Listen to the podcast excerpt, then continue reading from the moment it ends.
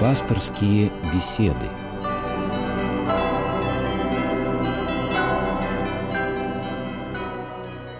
Здравствуйте, уважаемые радиослушатели. У микрофона Людмила Борзяк. Беседу сегодня проведет священник Михаил Прокопенко. Здравствуйте, отец Михаил. Добрый вечер. Христос воскресе. Воистину воскресе.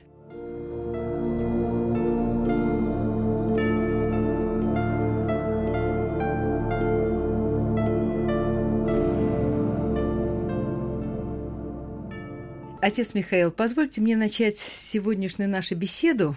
Она у нас сегодня в записи идет, поэтому мы будем беседовать с вами маленьким стихотворением, которое у меня на памяти с детства, где-то с 10 лет. И оно так хорошо в память это врезалось, что я могу его совершенно спокойно все процитировать, но я цитировать не буду. И оно было написано Сергеем Владимировичем Михалковым, и начинается такими словами. В одном переулке стояли дома, в одном из домов жил упрямый Фома. Ни в школе, ни в доме, нигде никому упрямый не верил Фома ничему. И вот там всякие есть примеры, как он и этому не верил, и этому, и этому, и этому. И в конце концов ему снится сон, что он шагает по Африке, и течет река Конго, и он в этой реке купается, хотя ему кричат аллигаторов тьма. Аллигатор его счастливым образом проглатывает, он просыпается и говорит, неправда, товарищи, это не сон. И далее заключение, которое Сергей Владимирович делает, Михалков. «Ребята, найдите такого Фому, и эти стихи прочитайте ему». Помню хорошо это стихотворение, сейчас вот не знаю, а книжечка такая была маленькая, и на ней изображен мальчик в трусиках на морозе. Он не верил, что мороз. И, конечно, это стихотворение вот сейчас уже воспринимаешь, ну, действительно, как глумление. Глумление над именем, которое пришло к нам из евангельских времен, имя великое, но, увы, вот тянется этот шлейф, и стало крылатым выражением Фома неверующий. И связывается это с апостолом Фомой, с тем человеком, который не просто, то есть назвать, что он не поверил, есть слово «верить» и «веровать». Они близкие, эти слова, но в них есть и различия очень серьезные. Верить – это значит принять на веру, посмотрел, поверил, а да, правильно так. А веровать – это уже следовать зачем-то. И сегодня мы с вами встречаемся поскольку сегодня неделя называется неделей Фоминой. И вот мне бы хотелось, чтобы, отец Михаил, вы в начале нашей программы все-таки тем людям, которые употребляют вот такое обращение, Фома неверующий, рассказали немножко о том, что все все-таки был за человек. Конечно, сложно спорить с корифеями, да, с Михалковым, но кем, на что было бы похожа наша цивилизация, если бы постоянно в этой цивилизации не рождались люди, которые не довольствовались бы готовыми ответами на любой вопрос. Если бы не появлялись люди, которым нужно было всегда чуть больше, чем просто знание, чуть больше, чем просто опыт, чуть больше, чем просто какое-то свидетельство.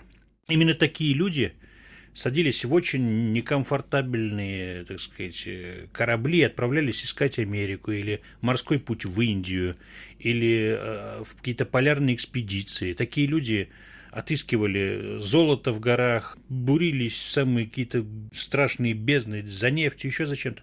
Чем бы была сейчас наша цивилизация, если бы не вот эти вот самые люди? На месте автора этих э, виршей я бы низко поклонился им – потому что именно такие люди, в конце концов, просто двигают человеческие познания. Они расширяют пределы этих познаний. И да, быть может, в каком личном общении такой человек может быть неудобным и непокладистым. Ему говорят, что на улице холодно, а он не желает надеть шапку. Ну, хорошо, да, он рискует отморозить уши, но в конце концов, быть может, он что-то такое там увидит или почувствует, да, без шапки на улице, чего человек э, со всех сторон забаррикадировавшийся теплой одежды никогда не увидел, не почувствовал mm-hmm. и так далее. Что же касается апостола Фомы, то это поистине удивительный человек, потому что он в некотором смысле сделался родоначальником современного, так сказать, европейского образа мысли, который соединяет веру и религиозное благоговение – с опытом, с экспериментальным и документальным подтверждением истинности этого опыта. Мы иногда как-то свысока относимся к Фомину неверию, говоря, что вот, мол, вот он не поверил – и вот мы-то, да, вот мы-то сейчас уже живем, мы-то веруем, а вот он был свидетелем евангельских событий и не поверил, да, ну вот и так немножко есть какое-то в нас, собственно, вот это вот ироничное прозвище Фома неверующий, неверующий оно да. нас отвратительным образом характеризует, если мы его употребляем. А хорошо, вот неверящий и неверующий. Ну, подождите, если мы посмотрим, как это событие евангельское, во-первых, какому осмыслению он подвергается в самом Евангелии? Христос ведь никакого упрека ему не произносит, ни одного слова. Он, когда увидел Фому среди учеников на восьмой день, сказал ему, принеси-ка сюда свой перст. Фома уже все понял. Но он потребовал перст, вложи его в язву от гвоздей, дай-ка сюда свою руку и посмотри на мои ребра, которые были пронзены копьем в момент распятия. А богослужение еще дальше идет. Обращаясь ко Христу, песнописец Древней Церкви говорит, «Ты радуешься, будучи испытан». Христос с радостью протянул Фоме свои руки и ноги. Он с радостью предоставил ему возможность связать свои ребра. И вот нет ничего недоброго в таком желании людей прикоснуться к свидетельствам Христового воскресения. Можно чуть забегая вперед сказать, что для нас, собственно, вот эти с радостью протянутые нам руки для испытания, ребра, язвы на ногах, даны тоже в, совершенно в осязательных ощущениях, да? Ведь когда он нам в божественной Евхаристии Христос предлагает свое тело и кровь, этот праздник, который сделался буднями, да, поскольку он каждодневно совершается в наших церквах, вот это то самое испытание, которому он подвергся в восьмой день после воскресения. То, что тогда он предоставил эти свидетельства Фоме, вот точно так же он и нам эти свидетельства рад предоставлять. И он рад, когда мы обращаемся к нему за таким свидетельством. Поэтому говорить о том, что Фома был какой-то человек ущербный, обделенный чем-то, нет, он, пожалуй, в некотором смысле был куда более глубок и, наверное, обладал талантом такой богословской рефлексии, богословской исторической рефлексии. И мы видим Фому еще в нескольких местах Священного Писания, где он говорит, например, пойдем и мы умрем с и тобой. Мы умрем, да. Да, с тобой. То есть нельзя сказать, что это был человек, который был бы далек от того, чтобы веровать и следовать за Христом. А ведь он единственный, по-моему, из апостолов это говорит. Все апостолы э, сдерживают Христа и говорят, не надо. И он идет воскрешать Лазаря, э, Господь. И апостол говорит, это опасно, не надо. И только единственный Фома, вот Фома, который у нас будет неверующим, да, потом Фома говорит, идем и умрем. Да, это, в общем, его прекрасно характеризует на самом деле. Его вера была основательной. При том, что она может, так сказать, носить такую личину неверия, но это была в подлинном смысле слова основательная вера, глубокая.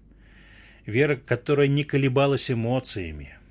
Помним горячность апостола Петра, Петра да. который ножом размахивал и потом трижды отрекся. Или апостолов Якова и Иоанна, которые престол справа-слева делили, да? То есть вещи такие, ну, про апостола Иуду вообще не говорить не стоит, да? Теперь уже пасхальные дни. То есть, а вера апостола, она была такой глубокой и уже достигшей той глубины, которая позволила ему даже вот такому вот испытанию тела воскресшего Господа подвергнуть.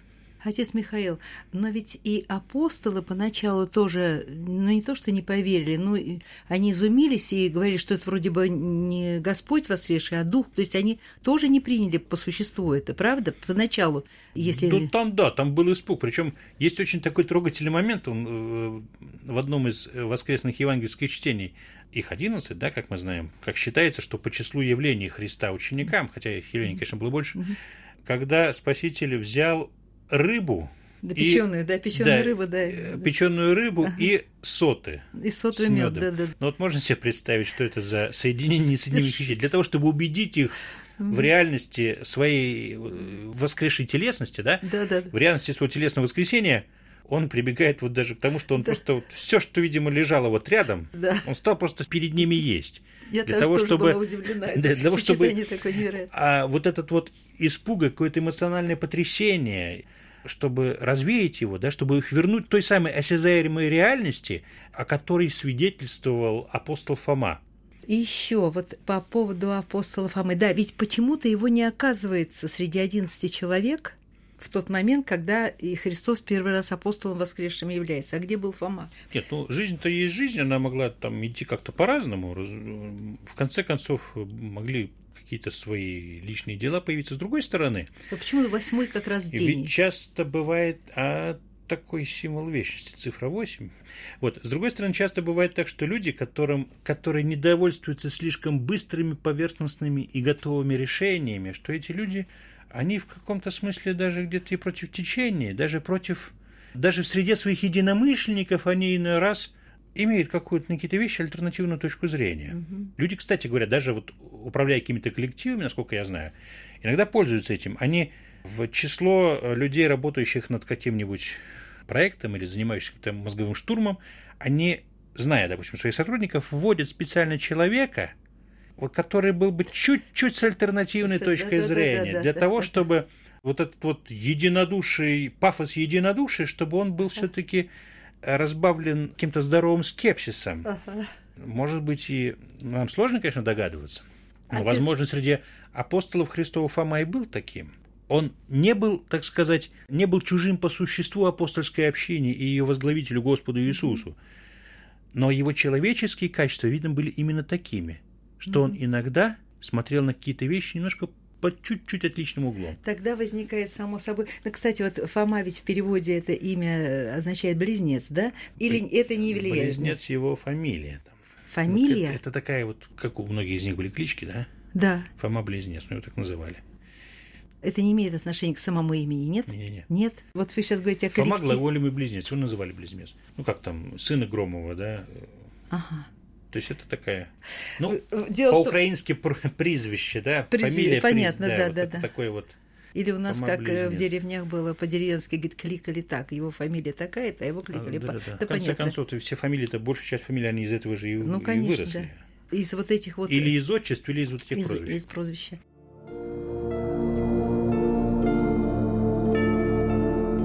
Пасторские беседы.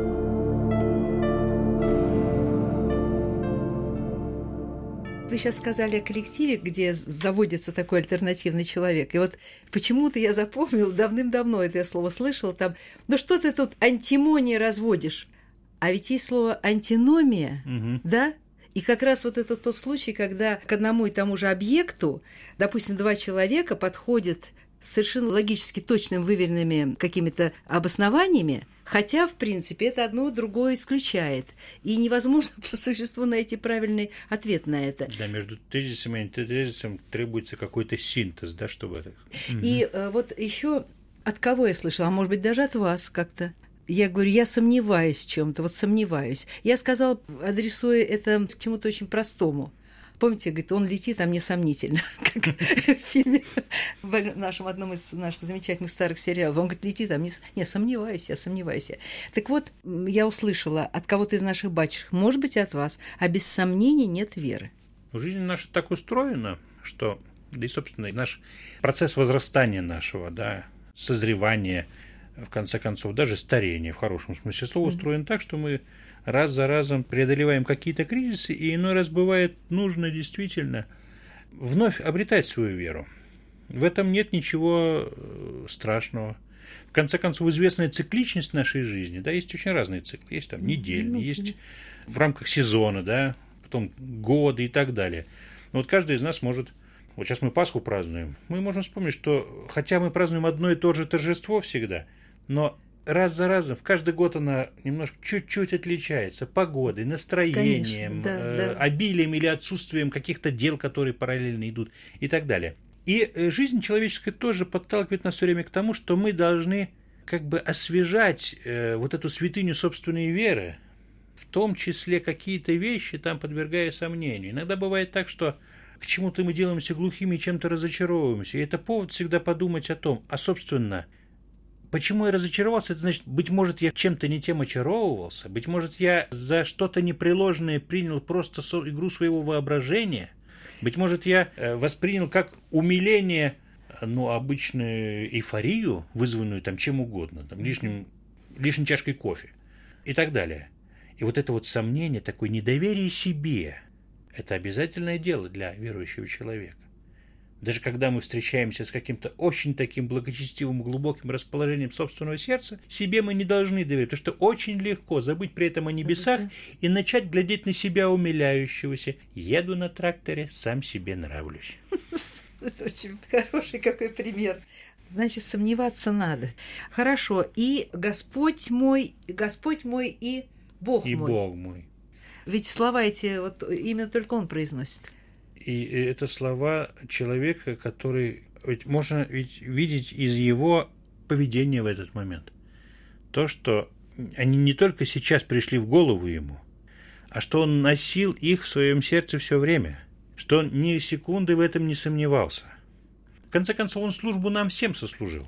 Вот этим своим испытанием рук Христовых, его ребра, прикосновением к его стопам, он для всех нас сделался свидетелем Христового воскресения он как бы от лица всех, кто не был в дни первого явления Христа воскресшего людям вместе с другой, со всей апостольской общиной. То есть, в конце концов, Фома в некотором смысле это такой полномочный представитель всего последующего человечества.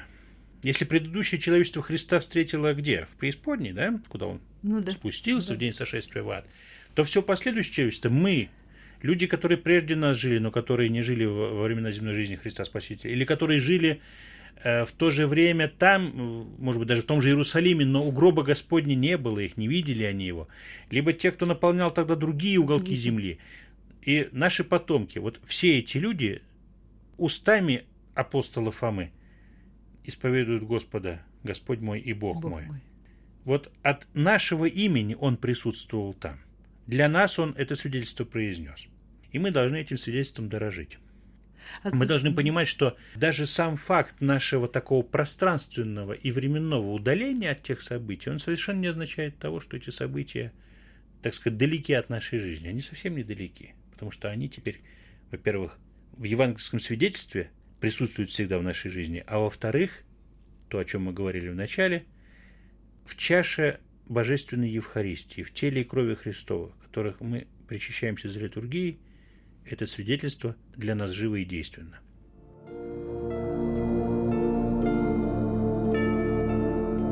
Пасторские беседы.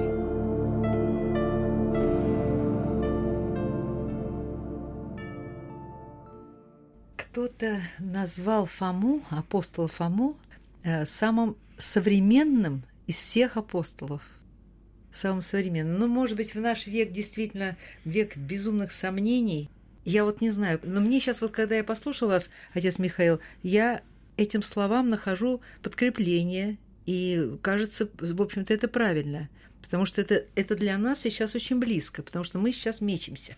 Мы мечемся, да, а с другой стороны, понимаете, что такое сознание вообще восточного человека? Оно ведь, понимаете, там не было четкой границы между привидениями и духами, да, и между тем, что осязаемо.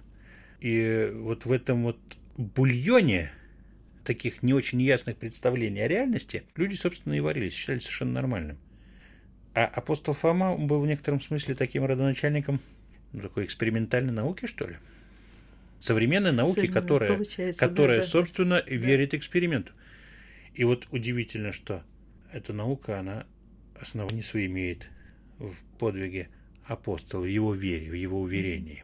То есть можно вообще говорить о том, что э, нынешнее такое, ну, доверие эксперименту, что ли. Или просто традиция, культура. Mm-hmm. Культура эксперимент. Она ни в коем случае никогда не находится во вражде с подлинной верой. Кажется, Ломоносов говорил о том, что или митрополит Московский, святитель Филарет, Филарет Московский, о том, что вера не может находиться во вражде с истинным знанием, потому что она не находится в союзе с невежеством.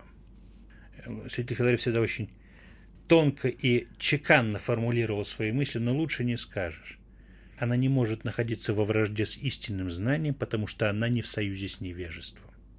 И вот эти слова тоже хорошо, наверное, вспомнить в Фомино воскресенье, в первое воскресенье после пасхального Еще раз повторите их, пожалуйста. Вера не может находиться э, во вражде с истинным знанием, потому что она не в союзе с невежеством. Замечательно.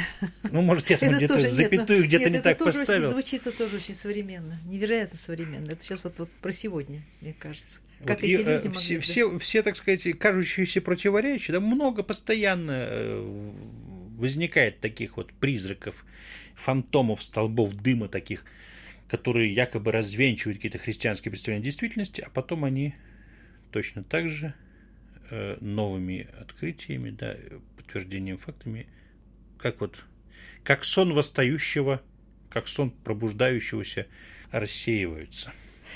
Отец Михаил, вот был такой священник, и, как он называет, последний московский старец, Алексей его называют Мечев или Мечев точно, не знаю, вот я вот не знаю, Алексей Мечев. Мечев, да. да. Есть такая толстая книга, называется «Пастырь добрый», угу. она у меня есть. И э, одна из его духовных дочерей пишет о том, что всякий раз, когда она приходила к нему на исповедь, он эту э, исповедь начинал сам со своей фразы. Он говорил, а веришь ли ты в Бога? То есть он спрашивал у нее, хотя она у него была духовной дочерью, она у нее постоянно исповедовалась, причащалась, была в храме постоянно, то есть ну, все время на глазах, он вдруг ей говорил, а веришь ли ты в Бога? Он что, сам сомневался или заставлял ее сомневаться в этом? Он заставлял не сомневаться, я думаю. Он просто возвращал нашу мысль к тем самым началам, которыми вообще должно предваряться всякое наше...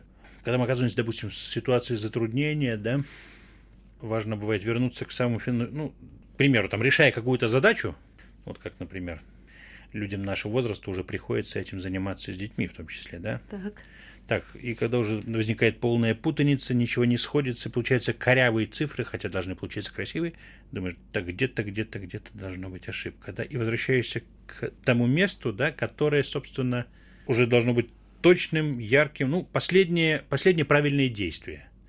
И поэтому, естественно, для человека тоже вернуться к самому началу всех своих построений, интеллектуальных, каких-то душевных поисков и так далее. А верим ли мы в Бога? И вот от, от того, как мы на этот вопрос ответим, понятно, что мы верим, понятно, что мы истину его бытия сомнению не подвергаем. Но бывает наша вера ведь очень разной, да, она бывает очень расслабленной, холодной, она бывает практически э, бессильной, она иной раз бывает такой трусливой, да, когда человек, например, не отрекаясь от Бога, потому что все-таки э, идти против рожна это довольно трудно, чисто это изм редко встречается. Когда человек позволяет себе там в какой-то бытовой оккультизм скатиться, Э, прибегнуть к каким-то нравственным нечистоплотным делам для сиюминутной тактической выгоды и так далее. И вот ответ на этот вопрос, а веришь ли ты в Бога, он, собственно, очищает поле поиска. Он заставляет нас начать говорить честно, честно, да. честно и по существу, честно, принципиально и по существу.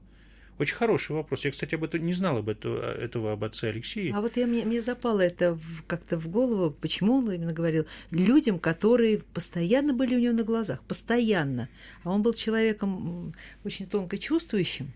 Там, он, а веришь ли ты в Бога? Каждый раз он говорил. Mm-hmm. Это удивительно совершенно. И еще что я хотела спросить у вас, отец Михаил. Да, еще по поводу вот самой жизни апостола Фомы, мы ее, так сказать, коснулись только с той точки зрения, вот когда он встречается с Христом, да, и ничего не сказали о том, как он был призван, ничего не говорили. Главное, что дальше его судьба, видите, там этого стихотворного мальчишку Фому проглотил аллигатор, да, и не понарошке, скажем так. А апостол Фома принял мученическую смерть за Христа и совершенно в далеком-далеком краю куда стопы его направил Христос. Когда и апостолы все пошли проповедовать по всей земле, да, он отправился в Индию. Путь совсем не близкий, да, и он принимает там смерть, очень тяжелую его. Но вот мне хотелось не самой об этом говорить, мне хотелось бы, чтобы вы э, сами нас немножко в это ввели, в курс дела, скажем так.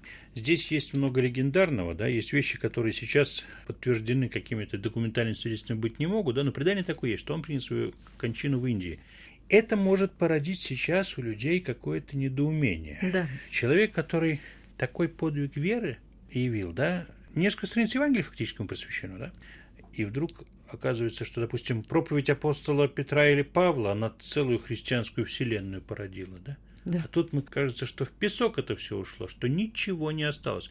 Современная Индия в, наших, э, в нашем представлении это, это страна совершенно дикого, страшного, галтелого язычества – причем э, их там очень много, индийцев. Но мы забываем о том, что там есть и очень многочисленная христианская община. Они, кстати, называют христианская церковь от Фомы. Да-да-да. Вот. Это, во-первых. А во-вторых, мы ведь не знаем судеб Божиих. Мы не знаем, когда и как семена веры, посеянные там апостолом Фомой, когда они взойдут и станут в подлинном смысле слова плодоносными, да, и когда они принесут многочисленные плоды. В конце концов, существует ведь предание о том, что апостол Андрей Первозванный посещал пределы нашего Отечества. Да? Угу. Вот. Херсонес. Да? да, и Херсонес. Э, каких-то легендах говорится о том, что он до Киевских гор угу. дошел. Так это или нет, я не знаю, но тысячи лет практически прошло с того времени, как апостольская проповедь прозвучала на самых окраинах нашего Отечества.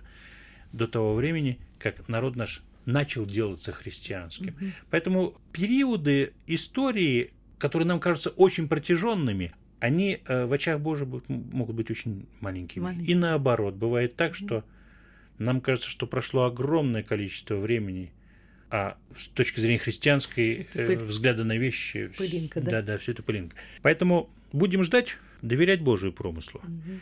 А апостолу Фоме молиться о том, чтобы он и нашу веру сделал верой разумной, верой трезвой, верой радующейся божественному свидетельству, как радовался ему Фома, верой, которая не ищет своего, верой, которая соединена с любовью. Иными словами, дай Бог нам всем быть такими неверующими, каким неверующим был апостол Фома. Отец Михаил, еще у меня такой вопрос. Не всякая неделя носит какое-то название. Не всякая неделя. Вот, допустим, э, неделя Великого Поста носит название каждой недели. Неделя подготовительная носит каждая неделя. Неделя Светлой Седмицы, восьмой день и первое воскресенье после Пасхи носит название именно Фоминой недели. Значит, этому придается большое значение именно тому, что она носит название всякий раз Фомина неделя. Ну, здесь просто все проще, чем кажется, по содержанию евангельского повествования, которое читается на этой неделе, и все. Следующее воскресенье будет Жон Мироносец. Еще следующее э, о расслабленном, да, потом о самарянине и так далее. По евангельскому чтению называются эти. Ну, думаю, что да. И все равно это каноническое. Есть другое. Да, Значит, да, смотрите. Да. Его называют еще антипасхой. Да, конечно. То есть отражение, отражение. Пасхи, угу, да. Угу вместо Пасхи неверно сказать, отражение, отражение Пасхи, антипасха, да, то есть да. вторая Пасха, угу. как бы. И э, это воскресенье есть первое в длинной череде, есть более чем 50 воскресных дней в течение всего года, когда Пасха Христова снова вспоминается нами, да? Когда мы, собственно, оказываемся вот в положении апостола Фомы, который, быть может, в саму ночь воскресенья не имел возможности видеть его, но для нас ничего не потеряно. Христово воскресенье, как показывают и события уверения Фомы, и вообще многие последующие события евангельской истории, и даже та традиция, в соответствии с которой мы Пасху празднуем, 40 дней, и потом еще вот эти 50 воскресений. Христово воскресенье – это то событие, на которое нельзя опоздать, к встрече которому оно настолько часто приводится церковным сознанием нам на память, что как-то несознательно – Уклониться от него невозможно, опоздать туда нельзя. Христово воскресение в плоть и кровь жизни людей вошло. Даже тогда, когда повсюду имя Христово изгонялось, каждый седьмой день нашей недели назывался воскресением. И эту истину никому нельзя было победить. Отец Михаил, от то, от чего мы ушли, верую и верю. Есть ли между этими словами разница? Ну, раз есть два разных слова, то язык, он же никогда не, по, не порождает как говорят, лишних сущностей, да, он никогда не... Абсолютных синонимов не бывает. То есть, наверное, не бывает, но это не вполне синонимы, и играя словами можно, употреблять эти синонимы, так сказать, придать тексту тот или иной оттенок. Мы же все это понимаем, как люди читающие, пишущие и думающие. Вот между словами «верую» и «верю» действительно есть разница. Верить, наверное, проще. А вот веровать – это активная позиция это всегда предполагает некий акт веры, некое усилие для того, что и готовность э, нести ответственность за свою веру. Это готовность, э, может быть, даже и пострадать за нее ради этих убеждений, ради веры. Ну, то вот это значит веровать. Веру да. следую, да? Да, веровать значит следовать, угу. действительно так. Огромное вам спасибо, отец Михаил. Очень я вам благодарна за эту беседу. И я хочу напомнить нашим радиослушателям, что сегодня пасторскую беседу провел священник Михаил Прокопенко. Всего вам доброго, спасибо огромное. Отец Михаил, давайте я теперь поприветствую вас. Христос воскресе. Воистину воскресе.